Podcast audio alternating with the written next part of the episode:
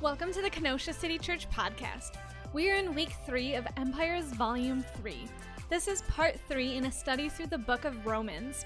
In this message, we take a look at God's future plan for Israel. Enjoy the message. Hey, today we're going to continue our series in Empires Volume 3. It's our study in the book of Romans. We're going to be in chapter 11, and if you want to turn there in your Bibles or your app, uh, our Kenosha City Church app. We have a TV app now. We have an app uh, for, to, you know, it's like your digital bulletin. We have all these apps. It's awesome. You should always be in the know here.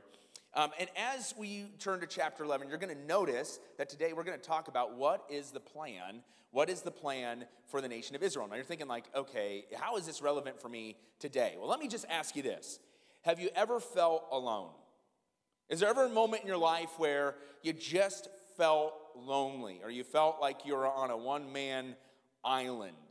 Uh, maybe you moved to Kenosha. Now, I know there's lifelongers. By the way, can I just see your hands? If you're lifelong Kenosian, raise your hand. I'm just interested here. All right? Wow. So let's say you've moved in in the last uh, five years. Moved in the last five years? All right, last 10 years. All right? Okay, you, the rest of you lifelong, all right? So, anyway, the thing is, when you move to Kenosha, or if you're lifelong, third generation, and you move to another neighborhood, or you move to your first house, uh, you, you, you may have felt a bit lonely. You may have felt like, okay, I don't know anybody around here. And for the extrovert, you know, like you're excited about that. For the introvert, you're just, you're just like, okay, I, okay, no more cookies, no more pies. Uh, thank you for welcoming the neighborhood, right? No matter where you're at, though, extrovert, introvert, new situations make you feel alone. And it's not something we necessarily long for. Uh, it, maybe you're a student right now, or you can remember when you're a student and you went to your first day of classes. Now, I have these recurring dreams of going back to high school. Am I the only one here, or do people, do you do that as well? You have these recurring dreams. Some of you, you can't remember your locker combination. Uh, some of you, you can't, uh, you, you, this is one I get sometimes, is you, you, realize you missed science class in seventh grade and you actually didn't graduate, then you didn't graduate college, and, and you're, and you're going to lose your job, right? Like, have you ever had that thought? Have you had that dream? You, you missed a class? I'm seeing some heads nod yes, all right? Well, here is one. Uh, the dream that I can't get rid of, the recurring dream, is lunchroom, all right? Like I'm in the lunchroom for the first day. I'm like, okay, can I sit here? Can I not sit here? Listen, school can bring out loneliness. You didn't want to be the last one to be picked on the PE team. But maybe you're feeling lonely this morning because it's something more significant. Maybe something's happened in life. Maybe you've lost somebody or something in your life. And, and maybe it seems like life has continued to move on, but you haven't. And that really can make you feel extremely, extremely lonely. Or maybe after the pandemic, you've realized the, the depth or lack of friendships. Uh, this is a big one. One study says that over, boy, this is depressing. Over half of your friends actually aren't your friends. Like we've reduced the level of what friends means, like because of, oh, I friended them on Facebook or, or I said hi to them in the, in the grocery store. But the reality is, half your friends aren't really your friends. They're just transactional relationships. And even in our marriages, uh, for maybe you find that your spouse, it's more transactional than it is unconditional. And so, uh, if your friend is willing to talk about you behind your back, that they're not, they're not your friend to your face. Ronald Sharp, a professor of English at Vassar College, he said this treating friends like investments or commodities is an anathema to the whole idea of friendship. I don't know who that professor is, uh, but they did the study. But let me just tell you what Jesus has to say about that. Jesus says, This is my command love one another as I've loved you. No one has greater love than this is to lay down his life for his friends. So, some of us had Phinos, that is friends in name only. Uh, listen, you don't need friends in name only, you need friends that are with you through the thick and the thin. And because we have reduced what it means to be a friend, many, many people have thousands of friends online, but they feel very, very alone. But here's the most significant area where you can feel alone. And the most significant area where you can feel alone is your faith, is your relationship with Jesus. I remember I felt, this is where I felt most alone in my entire life, uh, even to this day. It was my freshman year of college. All of my youth group friends had gone off to college, but I was commuting to college. I was gonna save money. I'm like, ah, you know, I don't wanna spend the extra 10 grand, you know, getting a roommate. So I'm just gonna commute from home, and my roommates are gonna be my parents, all right? That sounds real fun. Well, I went to college, I went to commute, and a lot of uh, my a lot of my peers that went to youth group, they were phinos with the Lord, you know, friends in name only. Like they, they professed Jesus, but on the weekends they're like, "Who's Jesus? Throw me a six pack," right? Like they they denied Jesus, especially with their actions. Uh, and when they graduated from youth group, they graduated from church. By the way, that's why we invest so heavily in City Kids. That's why we invest so heavily in Revolution Youth with our teenagers, because we want you to know that it's not tomorrow it's their church. Their church is right now, right here. And they're not going to graduate. It's by, if, if we have anything to do with it, by the power of the Holy Spirit, we want to see people own church now so they walk with Jesus an entire lifetime. Amen? Well, because I was a commuter, I was at home on a Friday night with my roommates, my parents, and I felt alone in my faith. And I remember just being down. And my parents noticed it. So, on the dinner table at a 10 o'clock on a Friday night, my parents were like, What's wrong, Andy? And I felt like a real winner here. And I said, Mom, Dad, I feel like I'm alone in being a follower of Jesus Christ. I explained all what was happening amongst my peers. I felt alone. And I began to pray that night. I said, God, I just pray I can find one person that's willing to pray with me, to pray about what's on my heart now, about my friends, but also just that people can know Christ. And I kid you not, that night on AOL Instant Messenger, oh yeah, that dates me a little bit, AIM, all right? I get a random, te- I get a random IM, wasn't even a text, random IM from a guy named Alex Coleman. If you're watching, thank you, Alex, for listening to the Lord. He, the Lord placed my name on his heart and saying, hey, how would you like to pray tomorrow? And we started to pray that next day and for that next day for an entire year. What we saw was is every single person in the youth group got back with christ. The people that never placed their faith in christ and when the youth group days gave their life to christ and there was a bona fide mini revival in my hometown in iowa of which i found my best friend who came to christ during that time too ben segabart who's a friend of kenosha city church. You see it was in the moment of loneliness i realized the call of god did you know that? When you feel most alone, obviously you can hear the voice of the Lord the loudest if you listen.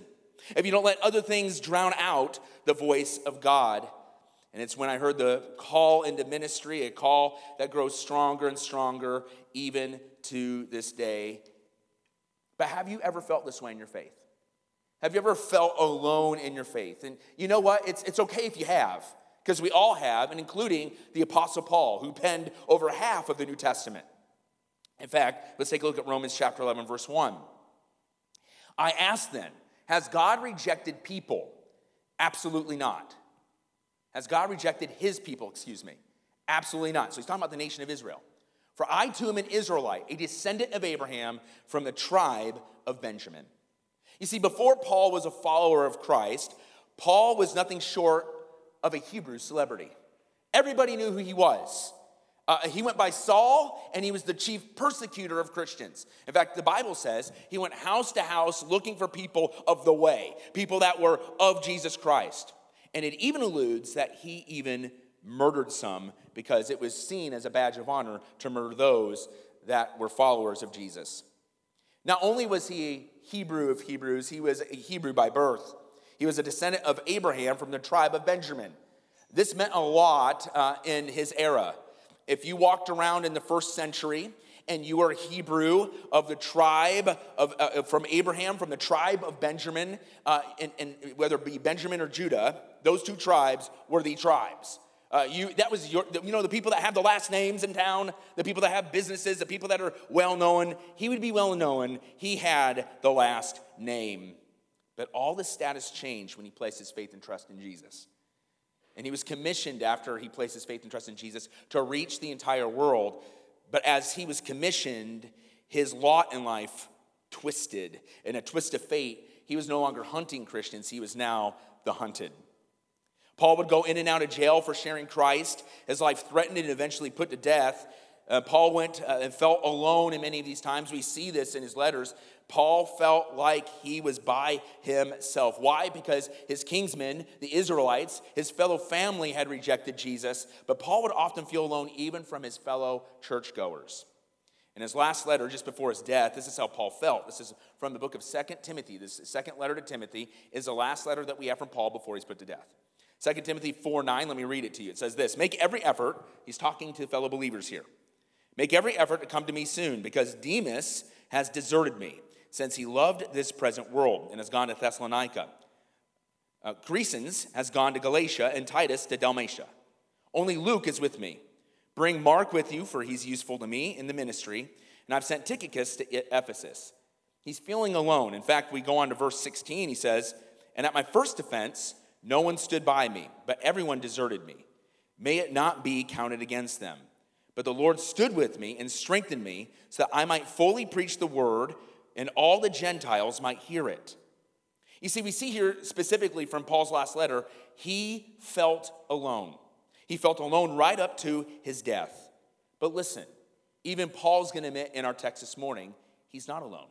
This was his perception. His perception that he was alone. But he knew deep in his heart that his perception was not God's reality. And that's our main idea this morning as we go through Romans chapter 11. Is your perception is not always God's reality. That's really important for you to understand. Your perception is not always God's reality. It was Paul's perception he was alone because of Israel's rejection. It was Paul's perception that God was rejecting even the promise of God because the promise was for Israel. But he knew and is going to lay out very clearly that is not God's reality. Perception. It is coming to conclusions, whether true or false, which is arrived by more often emotional than empirical data. We often hear the phrase, perception is reality. Uh, this phrase is often used to justify a perception that may be objectively unjustifiable, but is often used as a phrase to push someone into accepting somebody else's preferred so called reality. Using one's perception at the cost of reality brings about relativistic thinking. That's something that dominates our culture today. If we live by our feelings instead of fact, our feelings can change day to day, and that's relativistic thinking. It's postmodern thinking. It's not thinking that uh, the Lord wants us to do, and that is to live by His truth. So, from Paul's perception, he was alone, and maybe you've perceived you feel alone at times, or even right now. But if you're in Christ, you're not. You're not alone. Isn't that amazing? You're not alone. You just may feel alone. God has not rejected Israel.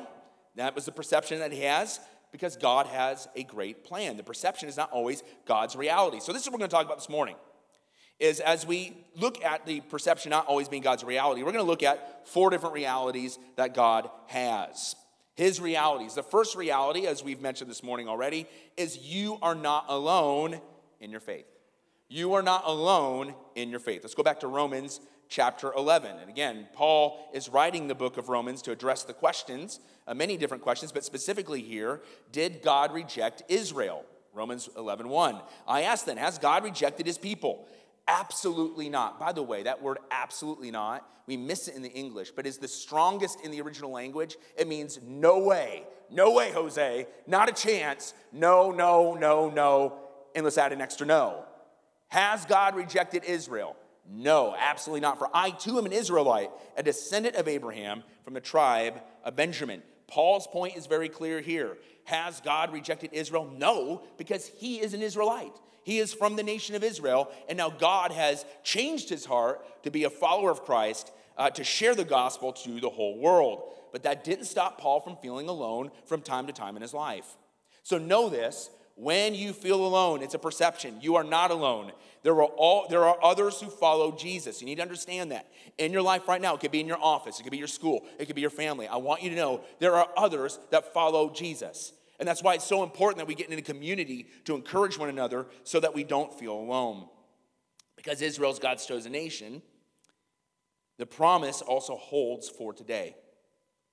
When God made a promise to Israel, he was not going to revoke it. Now, there are some promises you see when you read throughout Scripture. It says, hey, if you do this, then this will happen.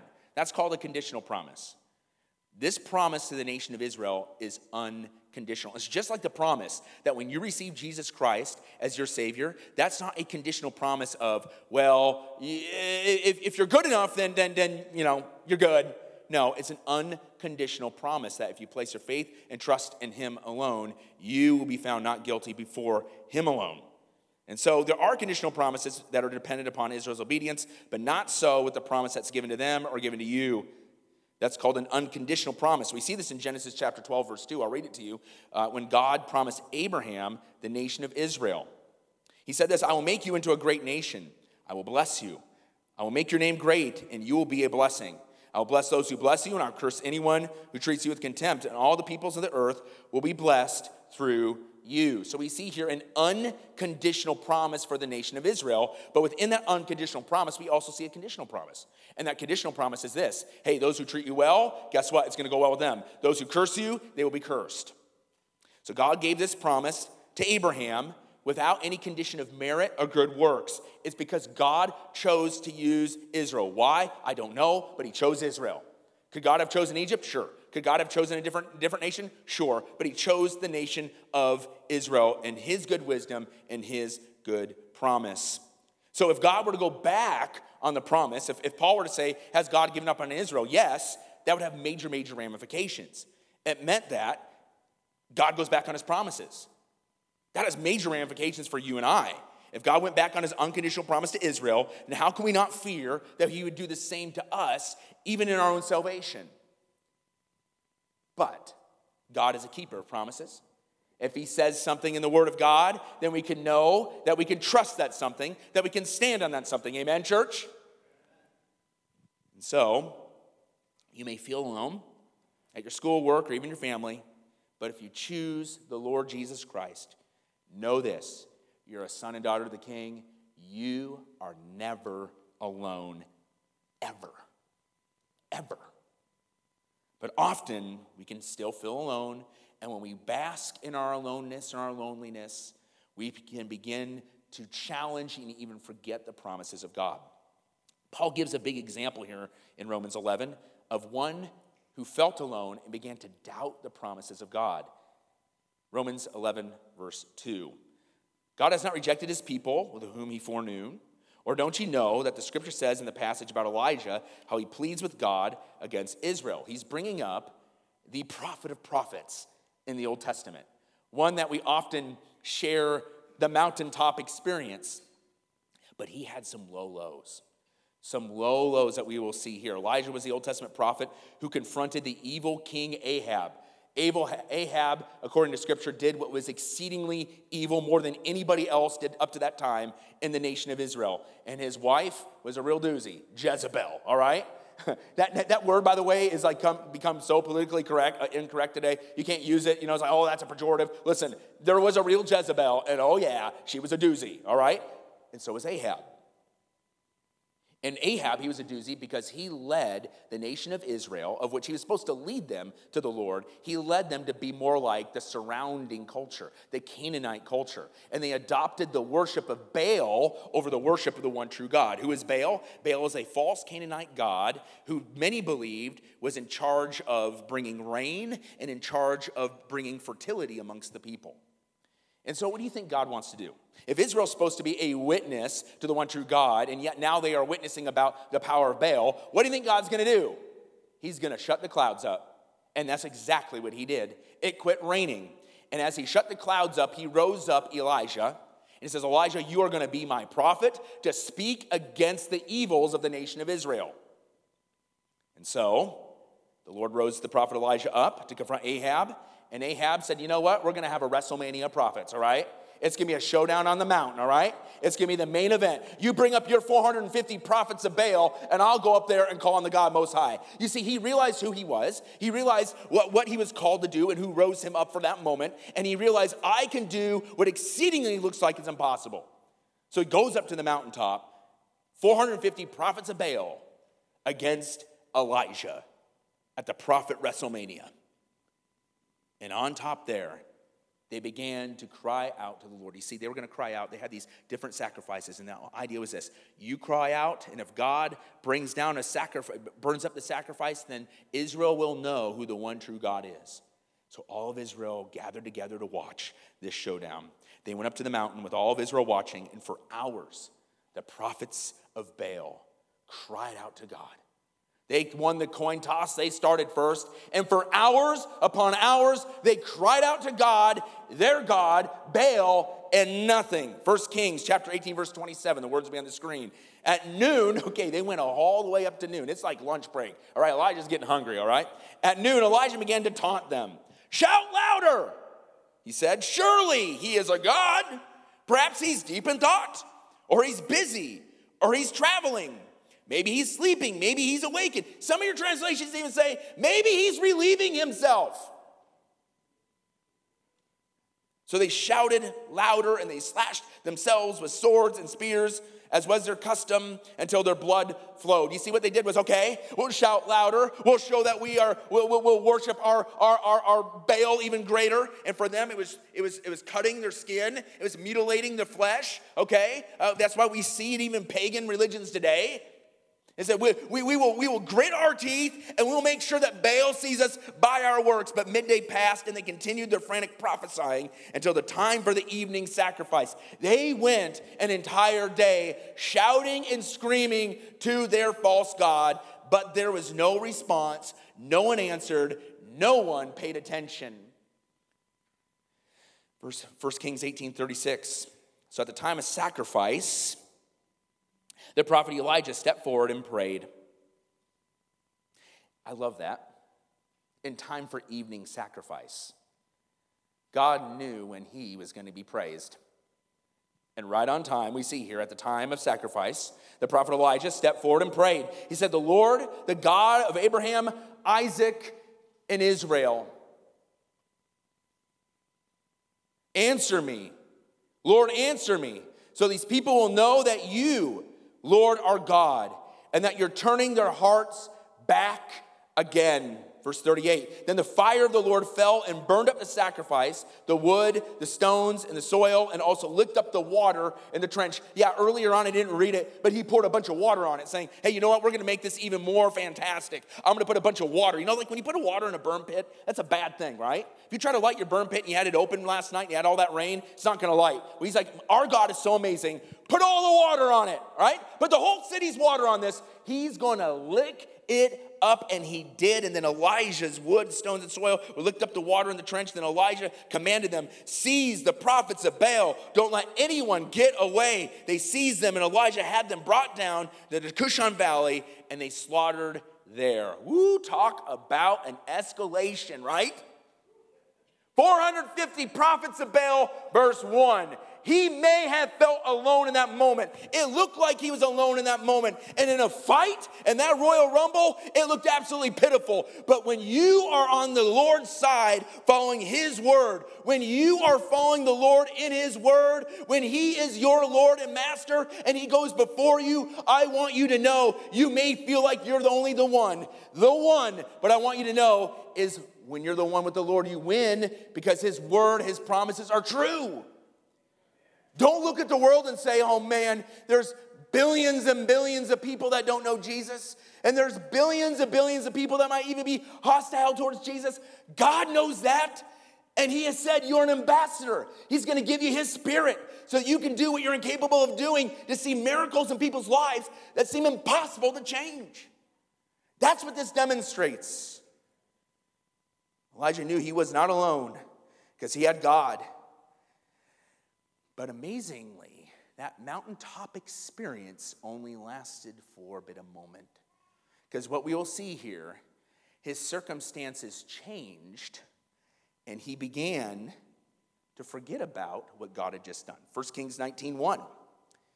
Ahab told Jezebel, that's his wife, everything that Elijah had done and how he had killed the prophets with the sword. So Jezebel sent a messenger to Elijah saying, May the gods punish me and do so severely if I don't make your life like the life of one of them by this time tomorrow. Then Elijah became afraid and he immediately ran for his life. Man, he didn't even get time to celebrate before he's, he's running. Why? Why is he running? Because Satan wants to isolate you and make you feel alone so that you forget the promises and forget what God has done previously. When you forget the promises of God, we will only then listen to the loud lies of the enemy. And when we allow ourselves to listen to the loud lies of the enemy, they will live rent free in your mind. And dare I say to you, when you let the loud lies of the enemy live rent free in your mind, you can forget about every awesome thing God has ever done in your life. And so Elijah, after defeating the 450 prophets of Baal, he thought he was all alone. He thought that God had rejected Israel. And so we pick up back at Romans chapter 11, verse 3. This is what Paul has to say about it. He says, Lord, he, recounts this, Lord, quoting uh, Elijah, you have killed your prophets, you have torn down your altars. I'm the only one left, and they're trying to take my life. But what was God's answer to him? Paul asks. I have left 7,000 for myself who have not bowed down to Baal. You see, Elijah thought he was alone. He thought he was alone in the moment when the enemy's loud cries were living rent free in his mind. God demonstrated he wasn't alone even when he was the only one on the mountain. But when he's in the valley floor, God whispered, He's like, What are you talking about? Why are you running? There are 7,000 other people you don't know about. And oh, this is where it gets awesome for us, church. You may feel alone in who you are in Jesus Christ this morning, but I want you to know there are many, many others that are followers of Jesus Christ. And this isn't to be a holy huddle to hunker down, but this is so that we must get together. We must worship together. We must encourage each other so that we don't forget that you are not to run a life in timidity and fear, but that you are given a life that when you place your faith and trust in Jesus, you are adopted in the family of God. You are given the Holy Spirit to be filled in the Holy Spirit every single day, to live in the boldness of God, not to live by your will, but by His will. And when we live by His will, we see the life systematically begin to change in the ways of Jesus. We begin to see lives that seem like there's no way they will change. We see situations and no way they can turn around. We realize they can turn around. And we realize that when we live in a life in circumstances that are hard, that won't turn around, if you're in Christ, you have hope for eternity. That's what he reminds you of through this. There are 7,000 Elijah, and listen, there are a lot more than 7,000 today that have not bowed to Baal. So, Romans chapter 11, verse 5, in the same way, then, there's also at the present time a remnant chosen by grace. Now, if by grace, then it's not by works, otherwise, grace ceases to be grace. What Paul is doing is he's drawing this right back to Israel. He feels alone as an Israelite, and people are asking him, uh, Has God rejected Israel? He's like, No, there are people scattered all throughout this known world that have given their life to Jesus but it's because Paul is saying he's kept his promise. He's keeping his promises now, and he will bring all these promises together when he comes back. There is a remnant that's chosen to be kept by grace, not because they deserved it. God chose Israel simply by his choice. Grace is undeserved favor, it's never by works. God keeps his promise, and he's raising people up today to be that remnant. Now, as I've talked about the last few weeks, his promise, his choice, we have a responsibility. It seems contradictory, but it's not because God's awesome, and we have a responsibility to receive what he's given us. That's the conditional part, right? He's unconditionally giving you the opportunity to follow him and, and, to be, and to be made right with him. But the condition is this you have to have faith to receive the grace. By faith alone, grace alone. When we doubt the word of God, you'll feel alone. Again, uh, here's the deal I think what we really struggle with sometimes we think that we can judge reality or truth by mere majority. We live in a culture where we vote on a lot of things, and so majority rules, right? Uh, and so uh, here's the deal faith is not a popularity contest. If you want to grow in your faith simply when everybody else is doing it, you're not going to grow in faith. You're actually going to shrink in faith. Romans chapter 11, verse 8. What then? Israel did not find what it was looking for but the elected find it. The rest were hardened. As it's written, God gave them a spirit of stupor, eyes that cannot see and ears that cannot hear to this day. And David says, Let their table become a snare and a trap, a pitfall and retribution to them. Let their eyes be darkened so that they cannot see, and their backs be bent continually. The majority of Israel, the majority of Israel rejected Jesus. Yet a large remnant in the end times, as we talked about in our previous series on Revelation, uh, a large remnant of Israel will place their faith and trust in Jesus. A large remnant will show that God is not done with Israel yet. There's been but a pause. The truthness of God, therefore, is not by a majority vote. If you're looking at those today, whether it be in secular culture, whether it be in Israel culture, you're not going to see a majority of people following Jesus. Many in Israel thought their last name, their lineage, their popularity, their spirituality were the standard by which they can judge others. Wrong. They were hardened. They were hardened through their own rebellion. And God gave them a spirit of stupor. And that became their table. And their table was a trap.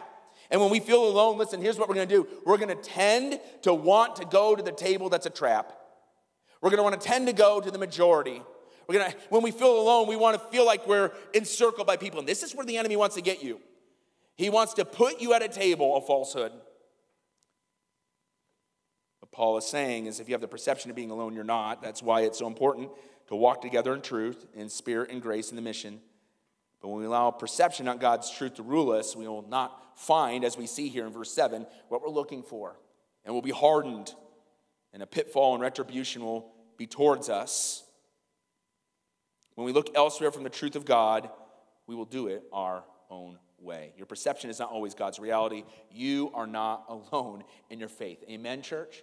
You're not alone in your faith. Encourage one another as long as today is called today. Second point, second reality from God is you're not rejected from the promise. You're not rejected from the promise because the message of the gospel, once entrusted with the nation of Israel, has gone to the entire world. Romans chapter 11, verse 11. I ask then, have they stumbled so as to fall? Absolutely not. On the contrary, by their transgression, salvation has come to the Gentiles to make Israel jealous. Now, if their transgression brings riches for the world and their failure riches for the Gentiles, how much more will their fullness bring? Because of Israel's rejection, listen to this, because of Israel's temporary rejection, the entire world now becomes recipients of the good news of Jesus Christ. John MacArthur, he says it this way First, God's temporary setting Israel aside was not an afterthought or an outburst of emotional anger, but had a definite purpose. Israel's temporary loss is the Gentiles' permanent gain. By their transgressions, salvation was made known throughout the world through the church. This was by God's divine plan. In the book of Acts, we see how God uses the church. The church is born in the day of Pentecost when 120 scared Jewish followers of Jesus became Christians in a church. When the Holy Spirit came down and filled them and baptized them and moved them uh, into being the church, the church was born. 120, they became thousands upon thousands.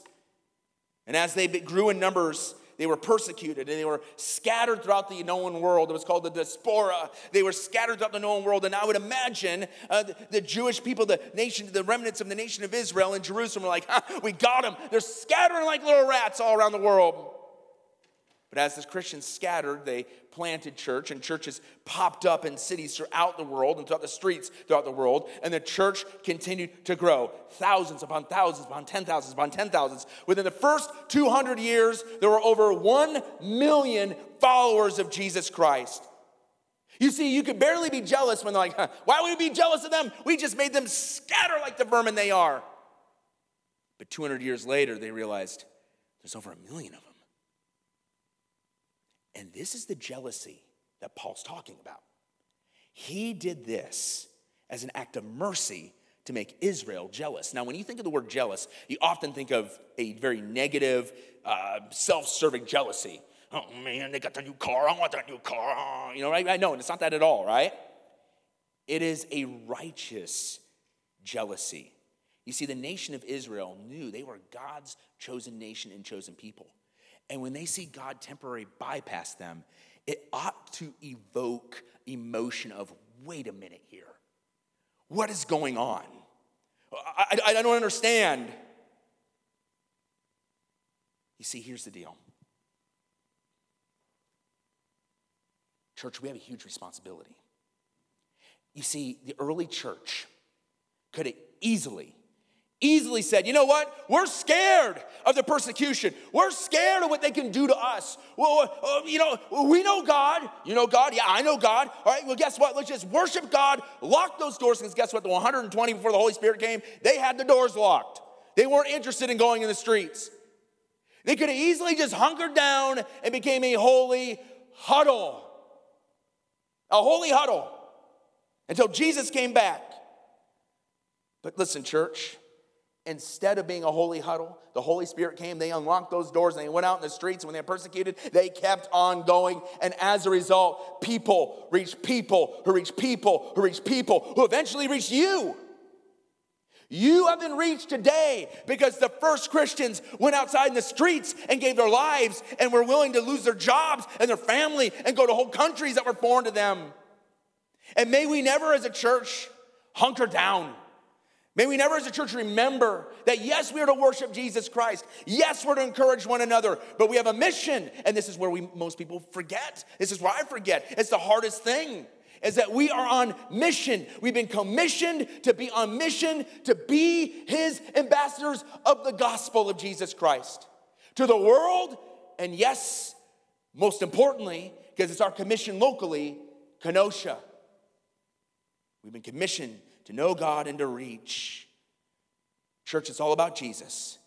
Our focus is the cross, and our mission is to reach this world and reach this city and it's and on a micro level that means your neighbors it means your baristas it means anybody and everybody that god providentially puts you in their life lovingly relationally relentlessly amen church may we never forget that the reason why people keep on talking and they diss the american church listen i don't want to diss the american church because god's doing something in the american church all right we just know that when you're when you're around your kingsmen or when you're around your people or your nation or whatever you want to call it, right? We, we can so easily see the flaws.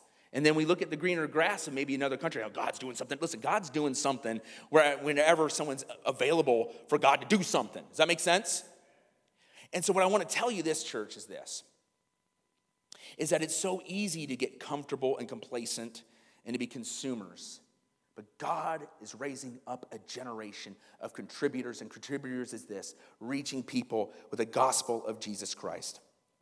The message has gone out to the entire world, and, and you have not been rejected from the promise. You have been grafted into this promise. We also see the message that was rejected by the chosen offers reconciliation to the entire world. Romans 11, uh, verse 13. Now I'm speaking to you, Gentiles. That's Gentiles, by the way, is a word for unbel- the unbelieving world. Uh, Gentiles, in this context, are people that place their faith and trust in Jesus that did not have Jewish origin. So I'm speaking to you, Gentiles, as so far I'm an apostle to the Gentiles. I magnify my ministry if I might somehow make my own people jealous and save some of them. For if their reconciliation brings, if their rejection brings reconciliation to the world, what will their acceptance mean to life from dead?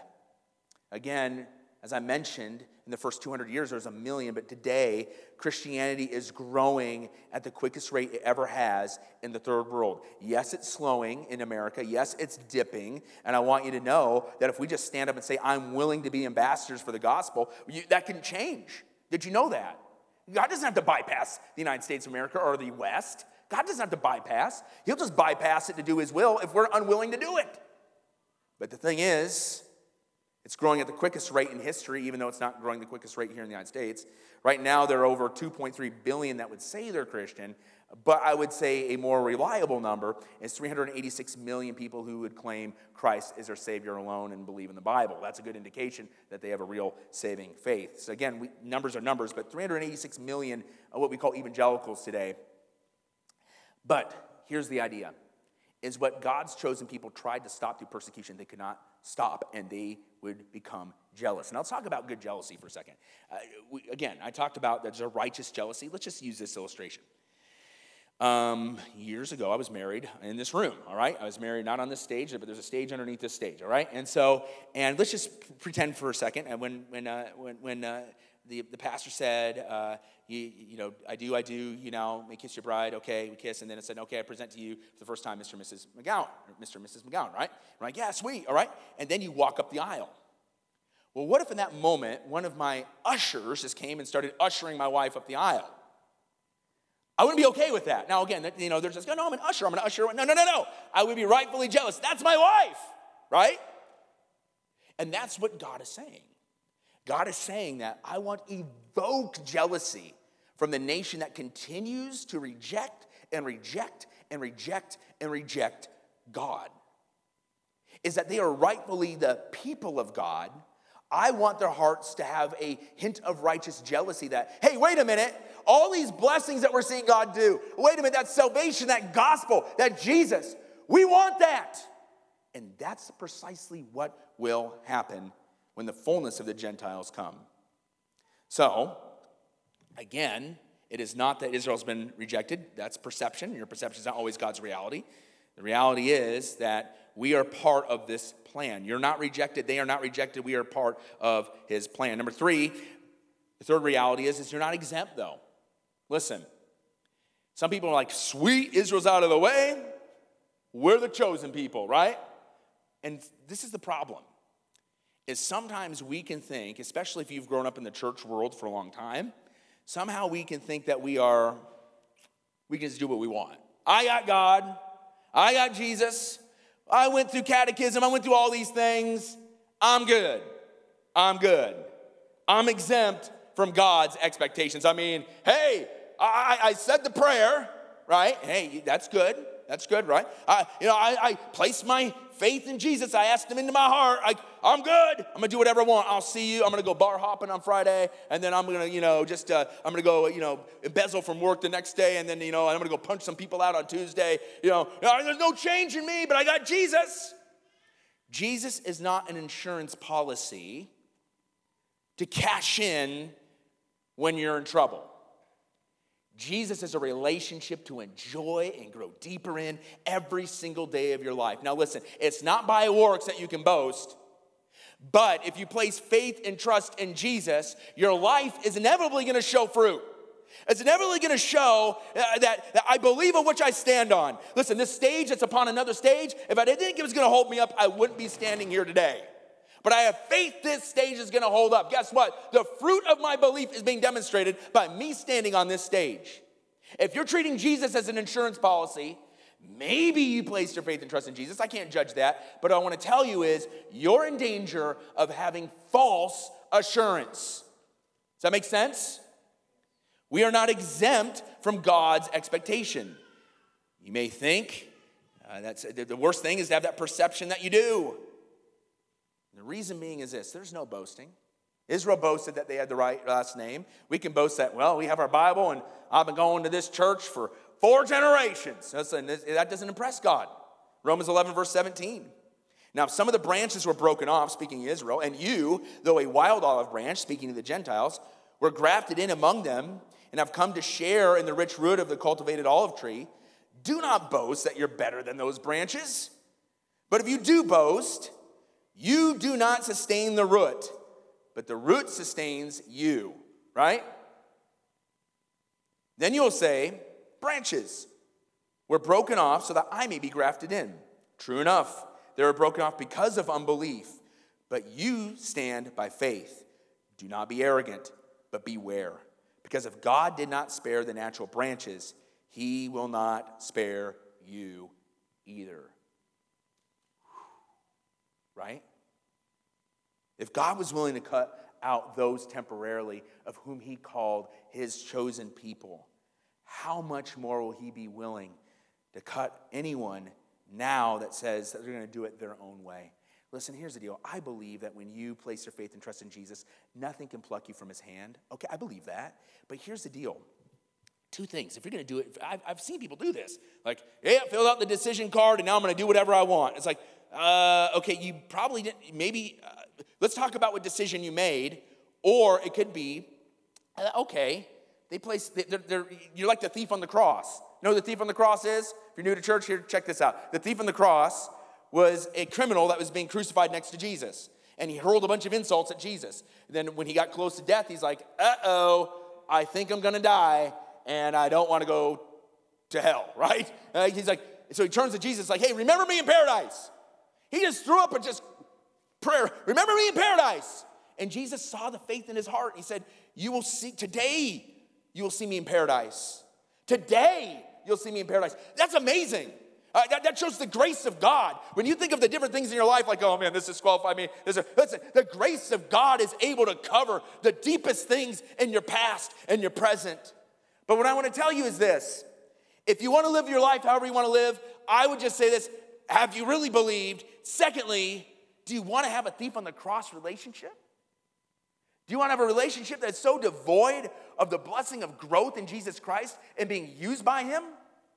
That's my question to you today. You know, people have this debate is it once saved, always saved, or can you lose your salvation? All I got to know is that Scripture says you better, you, you better walk in fear and trembling with your faith, right? There's gonna be a lot of people that think they're saved and they're saying, Lord, Lord, I prophesied in your name. I did these different things in my name, in your name. And Jesus said, Depart from me, I never knew you. I think it's the most frightening verse in Scripture. And as people are debating, or once saved, always saved, or, or, or lose yourself, I'm like, guys, uh, there's gonna be false converts. We gotta make, we gotta make certain our faith is of quality, uh, that we actually know what we are standing on and believe. If your faith today is in anything but the cross of Jesus Christ, that Jesus died on the cross and rose from the dead, if your faith is anything else but Jesus Christ, you are standing on a faulty foundation, a foundation of sinking sand, scripture says. So, what's it mean to be cut out? It ain't good. It means that you're malnourished at the very best, and at the very worst, it means you never knew him. And we can fall into this trap, as Israel did, by becoming religious. Look at verse 20 arrogant, proud. We are the church, the heralds of the gospel. We're the church that we know our doctrine. We are the church. We pray thees and thous. We're a church. Now, you can pray thees and thous. That's fine. My grandpa did it. He's great. But anyway, he was great. But, but you, you understand what I'm saying. To become arrogant is, I know these things, I have different traditions, I think my way is better, and you become this pompous Christian. God doesn't need your pomp and circumstance, He needs our humility to see the glory of God. But don't be fooled by religious pride. As often uses high and lofty words, they're often consumed with going that next level to lord it over other people so they control others with their pride. Don't fall for it. When you grow in Christ, when you become sensitive to the voice of God, when you grow in your giftings, it doesn't make you more prideful. It doesn't make you someone that people want to run from. It humbles you. It leads you to treat people with gentleness, yet with the boldness of the things of God expressed in love. Don't miss that. Today, people have become proud because some of it's cultural. They're a third generation Christian. My great grandma, you know, built this church. I'm, I'm, just saying, I'm not here. I don't know anybody here that does that. I don't think that. If your great grandma helped build this church, thank you. All right, but, uh, but you get what I'm saying. Like somehow you think that your lineage, you can find pride there. You can find pride, you can find pride in your works. Read the Bible 35 times. I memorized every four gospels. Okay, great. But if it doesn't mean anything in your life, then it could just be pride. Some of you are reading Christian books and it's seven steps to get rid of waste, or seven steps to be more joyful, or seven steps like, look at me, I'm so joyful. What are you, right? Okay, you, you missed something there, right? So many Christian books. So maybe it's about your experiences. Oh, I, I dreamt last night. What'd you dream? I went to heaven and I went before the throne of God and we hung out for 30 minutes. Have you ever done that? No, right? I love how Paul treated. Paul actually went up to heaven, but he didn't even name himself. He says, I knew a guy that went to heaven and saw things that he can't even express. Man, we should have Paul's attitude, not an attitude of, I just know so much about God. Listen, here's the deal that's what Israel did. And we must avoid that arrogance. Because when we are, we lose our first love. And he removes branches, and he could literally bypass generations of our family. Know this the way that we live now and how we react now will reverberate for generations to come. There's no boasting. There's no boasting because God's a God of justice and mercy. Romans 11, verse 22. Therefore, consider God's kindness and severity. Severity towards those who have fallen, but God's kindness toward you. If you remain in his kindness, otherwise you too will be cut off. Even they, if they do not remain in unbelief, will be grafted in because God has the power to graft them in. Verse 28 Regarding the gospel, they are enemies for your advantage, but regarding election, they are loved because of the patriarchs, since God's gracious gifts are calling, and callings are irrevocable. Don't miss what I just read. Even though Israel has been temporarily cut off, the promise is irrevocable because God is kind. Now, often we talk about God's kindness at the expense of not talking about God's severity. when you fall, when you mess up in life, it's not that God forsakes you, He's willing to pick you up. But the responsibility is this you got to take His hand. I remember one of my good friends after the, our prayer group, I got a call. Uh, we were in the back of a Hardee's. We were, we were taking the whole restaurant. It would become this gigantic prayer group. Started with one, and it, and it joined into this gigantic weekly prayer meeting. And I got this phone call uh, from a Hardee's, a Hardee's employee gave me the, their cordless phone. Um, and I'm like, what in the world? I didn't have a cell phone at the time again, you know, dating me, all right? So, and I'm like, I'm getting phone calls at Hardee's now? I mean, man, it's pretty big. And so I took the phone and said hello, and it was one of the girls that was typically at our, uh, at our prayer meeting, and she said, My dad has been killed. My dad has been killed. My Bible college roommate who didn't know Christ yet, or who just had come to Christ but hadn't come to the prayer group yet, follow me here, he was at the scene of the accident. He saw it happen. He saw this girl who was usually at our big prayer group, uh, he, he saw her dad die. He was delivering newspapers on the road. And the car that hit him was in flames. Two young men in this car.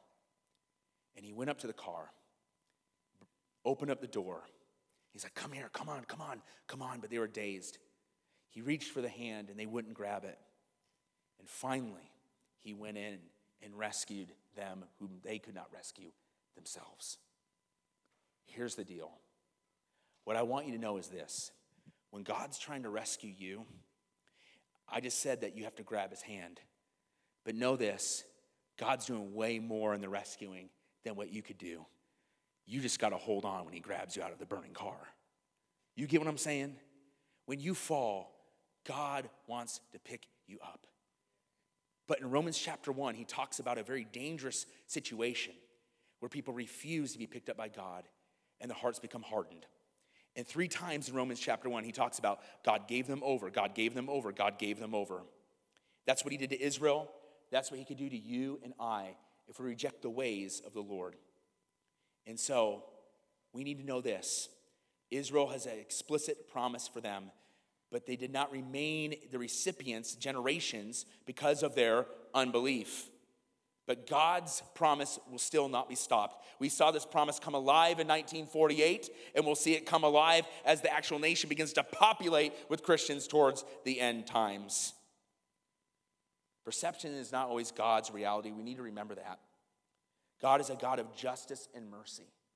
And if you find yourself far from God today, I want you to know if you can hear my voice, God's voice is even stronger than my voice. Let Him open up your heart and receive His forgiveness and healing this morning. You see, the reason why many people reject God because they feel they're they, they feel they are so inadequate before God. And listen, the reality is we are inadequate without God. But with God, we have the riches of the Lord God Almighty, Jesus Christ. And that's where we're going to land today, number four. Here's God's reality you are not poor because you are rich in Christ. Romans 11 33. Oh, the depths of the riches and wisdom and the knowledge of God, how unsearchable his judgments and untraceable his ways. For who has known the mind of the Lord? Who has been his counselor? Who has ever given to God that he should be repaid? For from him and through him and to him are all, all things. To him be the glory forever and ever. Amen. You see, Paul walks through this whole argument that God has not rejected Israel. And as a result, he keeps his promises. And as a result of keeping his promises to Israel, we can know he's going to keep his promises to you. So whether you feel alone, you feel rejected, you feel like there's no way that God can, could, could step into your life, you feel like the, the, the things that are disqualifying you from God, these are just your perceptions because His promises are the reality He wants you to take in. Your perception is not necessarily His reality. It's often not His reality because our natural selves are bent away from the things of God. That is why God goes before us. That's why Jesus Christ goes before us and He has His hand out and says, Will you follow? Will you follow? He knows what's going on in your family, your friends, your job, your future. He knows what's stressing you out. But He has a way bigger picture than we could ever have. What this means is this the purpose of your life is to enjoy God, to make much of God, to live on the mission of God, to live in the fullness of God. Too many people this morning are living in defeat. Too many people this morning have, have traded in the promises of God for the bitterness of this world. And God wants to give you a new start. God wants to renew your fervor and your passion. And for some of you today, God wants you to begin that relationship with Him right now. That forgiveness of sin, those things holding you down, those things separating you from Almighty God. Because you are not poor if you're in Jesus Christ. When you are in Jesus Christ, when you feel weak, you are strong. When you are poor, you are rich. Because our Lord God Almighty, He is able to change the impossible. So here's our conclusions today. Take a picture of this and marinate on this throughout the week. How can you remember that you are not alone? How do you need to preach the gospel to yourself? You see, I tell you we need to preach the gospel to others, tell people about others, about, about Jesus. But how do you need to remember the gospel to yourself? Number three, where is there religious pride in your life? We all have it. Where are you holding back worship through praise towards Jesus? What are you praising more than, than Jesus, is another way to put it. Take a picture of that, marinate on that, spend time with God in those. Let's pray, and I'm going to give you an opportunity right now, if you don't know Jesus, to give your life to Jesus. I'm going to give you an opportunity right now to be filled afresh in His Spirit so that you can be enabled to live a life in accordance to His will. You are not to live this life feeling defeated.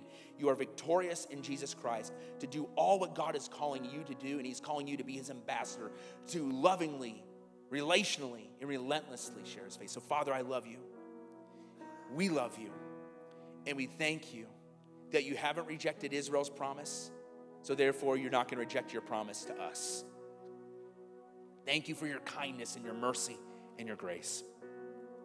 As we continue to pray right now, if there's anybody in this room, if you've never personally placed your faith and trust in Jesus, if you're trusting in anything else but Jesus, that He died on the cross to save you from your sins, that He rose from the dead, if you're placing your faith and trust on anything else but Jesus, today Jesus is calling you. He's calling you to realize that He's made you, you're not a mistake.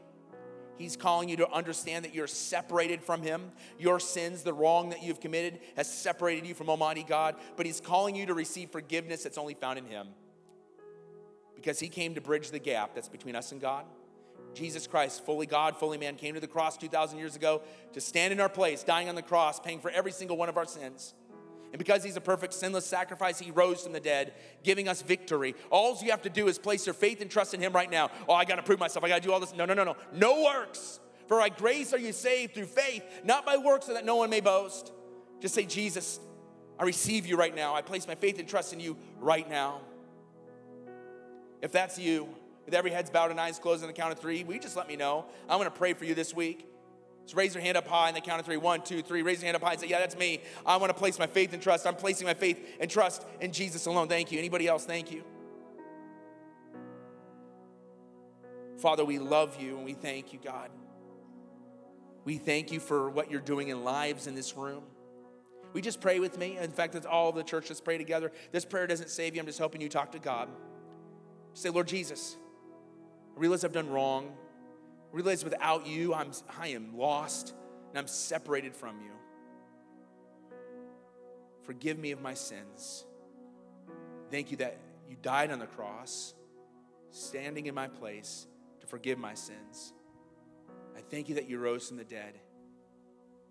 I'm responding to you right now by placing my full faith and trust in you alone to forgive my sins and to be my God.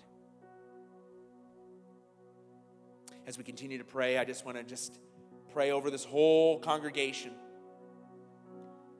that you would be filled afresh with the Holy Spirit, that you would not live life in complacency or being comfortable, that you live life in the boldness to lovingly, relationally, relentlessly reach people with Jesus, that you be bold in every area of Scripture, that you would trust God to live a life that is not consumeristic, but one that contributes to his kingdom with your whole selves.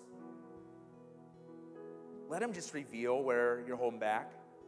So, Father, I just pray for this whole church right now. We pray for your spirit to fill us afresh. Holy Spirit, will you come in a way to where we're aware of your empowerment, that we'd yield uh, to, to your empowerment now.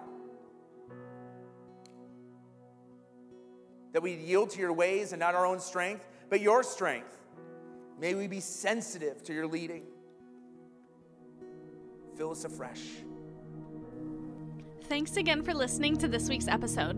If you would like to know more about Kenosha City Church, then check us out online at kenosha.church or on Facebook, Instagram, and YouTube at Kenosha City Church. Lastly, if you enjoyed this episode, we encourage you to follow us so that you never have to miss an episode. At Kenosha City Church, we are not perfect people, but real people being made new through Jesus.